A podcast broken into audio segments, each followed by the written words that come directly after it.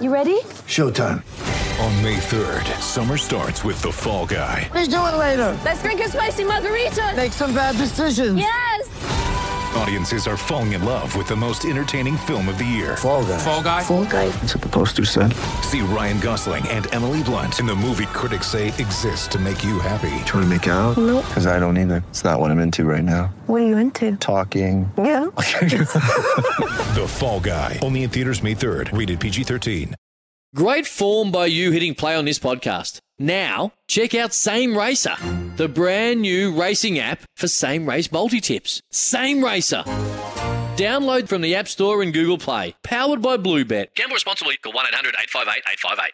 The next match for consideration is at Kardinia Park, where Geelong and North Melbourne are going to go at it. Two teams at seven and four, and much at stake at GMHBA Stadium. North Melbourne have been one of the good news stories of the season.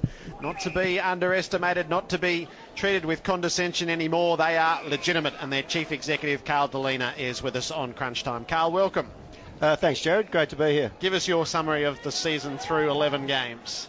Well, well, I think uh, it's it's pretty obvious the way we'd be feeling at the moment. Uh, uh, things have gone well. Uh, managed to keep uh, most of our list healthy, which is positive. Um, some of the um, a couple of guys coming back from long-term injuries has helped, but also uh, some of the younger guys stepping up and probably having career best seasons so far has has been a real positive. So when you look across the board, I think you know we're pretty happy with a lot of things that are going on at the moment. A better position than you imagined?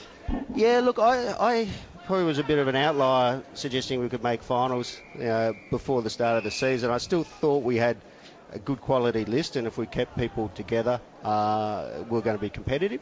So I'm not totally surprised. I'm, I'm very pleased as to where we've got to, that's for sure. Um, but I think we have surprised a lot in the media and the public as to how we've gone.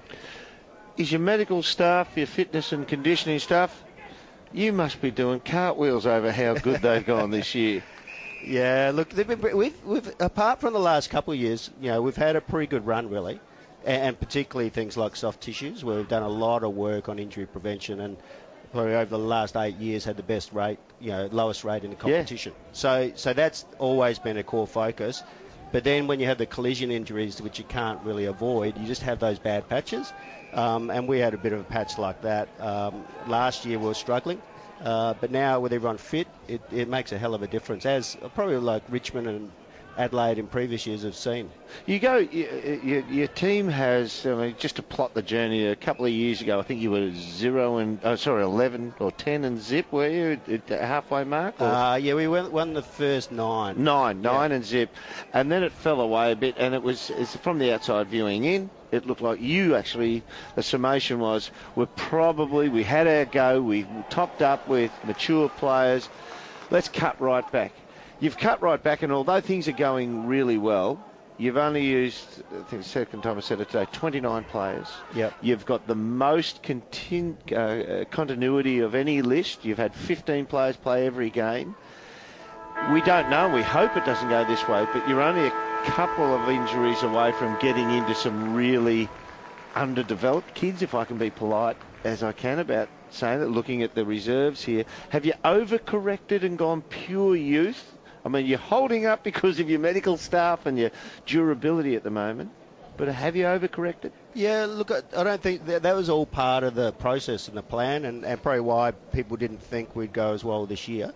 Um, eh, yeah, we, we were trying to rebuild part of our list, or you know, bring some talent through through the draft, through trading, um, always knowing that hey, if we got a few injuries, we're going to be really tested because we don't have the depth at the moment. So you were going to accept that? Yeah. So the, the, this year, next year was all about building that depth. Yeah. And that, that's what we're continuing to do. So fully recognise that. I like the fact that you've cut out all the dead wood, all the drifters, all you've jettisoned all the junk, and James Brayshaw was first to go. yeah, yeah. I saw him in the box next door. It's you know, it's uh, yeah, it's nice to have a fresh start, as they say. You know.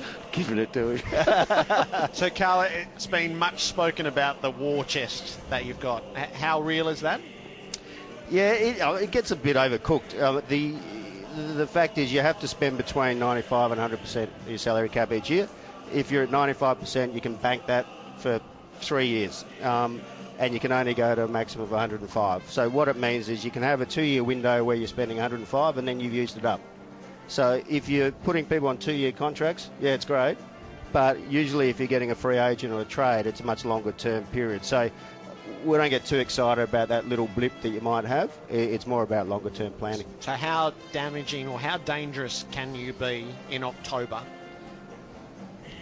um, as dangerous probably as we'd like to be, I think. Um, you know, you saw what we were up to last year. Um, you know, similar thought process, but we're pretty selective. It's you know, you get painted in the media sometimes as a scattergun approach, but that's just because it's convenient to throw the names of certain clubs into the mix for anyone who's on the market. Yeah, we, we don't operate like that, um, but we're pretty focused on the sort of things we want to do. Have you chosen one or two targets? Uh, we- there's yeah, there's certainly been discussions that happen, you know, all through this time of the year with managers and different people. So you explore what the opportunities might be at this time of year, um, and then it sort of ramps up if there's interest toward later in the year. And you're Ca- not. sorry, go. Carl, can, uh, sorry to butt in. Can, do you think if you'd been even more optimistic with your, what you might have been able to achieve this year, that you might have been able to get Dusty or jo- Josh Kelly over the line? Yeah, good, good point. I think, um, yeah, the, your on-field performance is really important, or, or you know, the way you're heading. I think with your, yeah, what, what your potential is to play finals. Um, last year we probably weren't so much in that category, and blokes we went after seemed to develop into the best players in the competition and win flags. So that doesn't help either. So when you, when you look around, you, you need to be competitive, and you don't want to be seen to be going backwards. You so want that to be really helps for this year, doesn't it? Oh, most definitely. You, you know, you've got to be an attractive proposition, and, and people have got to see the potential for you playing finals in future years. Has anyone from your club approached Ollie Wines' management? Uh, don't know. Oh, that's a lie. Shouldn't you that's know? a lie. I do know, but we we we, we, we I, I don't ever like to comment on specific individual players. And if I say yes or no, and then I'm going to have to say that for everyone, so I'll just say no comment. That's an accidental yes. You understand that. So what what do you want, Carl? Broadly speaking, what do you want? Who, who, uh, who what what category of player are you targeting? Uh, well, I think what we've been trying to look at is is building the depth of our midfield. Six Uh, foot three midfielders. Yeah, With yeah, big quads. Yeah, they used to be key position players. Now they're midfielders. Uh, but but that's been the primary focus, and, and there might be a you know a, a defender or others that are are on the edge of that. But the primary focus is really around the midfield, um, building that depth out. And are you happy to offer five, seven, nine-year contracts? Oh yeah, look, I think anything's anything's an option. You know, when you look at players, depending on their age, their profile, um, we're we're quite comfortable with the concept of, of long-term deals. Carl, I want to talk to you about the belief in the in the North Melbourne Footy Club at the moment, and everyone's jumping on board now. The romantic story of the year, but I imagine internally that over the summer months when you know there was a lot of predictions, and oh, North Melbourne will be down the bottom in the bottom two, and I described it during the week as the Kangaroos have got a, a healthy chip on their shoulder of proving of proving people wrong and embarrassing some of those predictions. What what does an opportunity today present a win in Geelong down the highway?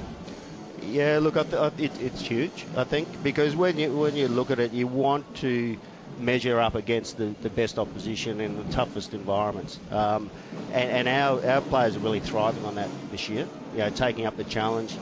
Uh, as you said, there's a great belief, and some of the players coming through playing some really good footy after you know maybe a couple of years not so good footy. So yeah, to play down here against Geelong in tough conditions, you know, hostile crowd, really, really important just to keep building on that self-belief for our players. And, is Brad coaching better than he ever has? Oh, totally. Um, I- I've always had a lot of respect for Brad, but I think this year he's probably taken it to another level. Uh, and, and I think he's been prepared to take a few risks and change things up a bit. You look at Majak playing down back, Jack in the forward line, um, Wadey's switching around the place. So I think some of the things he's done and experimented with have really shown a bit of maturity and confidence as a coach, I think. How significant was it to re-sign him towards the end of last year? Uh, look, for me, it was critical. Um, I, I just know the character. Uh, I've worked with him for a number of years, and yeah, there's a bit of outside noise around the time, but um, I was always very focused on signing him, as was you know Ben and Arch, the other guys involved in the committee on the board. So I, I think it's been a really great result and positive for the club. How much would he like to beat his brother today, do you think? Oh, yes. There's uh, some great rivalry between the twins and uh, super competitors, both of them, as you'd know. So, yeah, yeah, uh, this would be a key game for Brad today. Carl, good to have you with us. Uh, enjoy the afternoon. G'day, Mike Hussey here. Get on board Australia's best fantasy cricket game, KFC Supercoach BBL. It's fun, free, and easy to play. Play today at supercoach.com.au. T's and C's apply. New South Wales authorisation number TP slash 01005.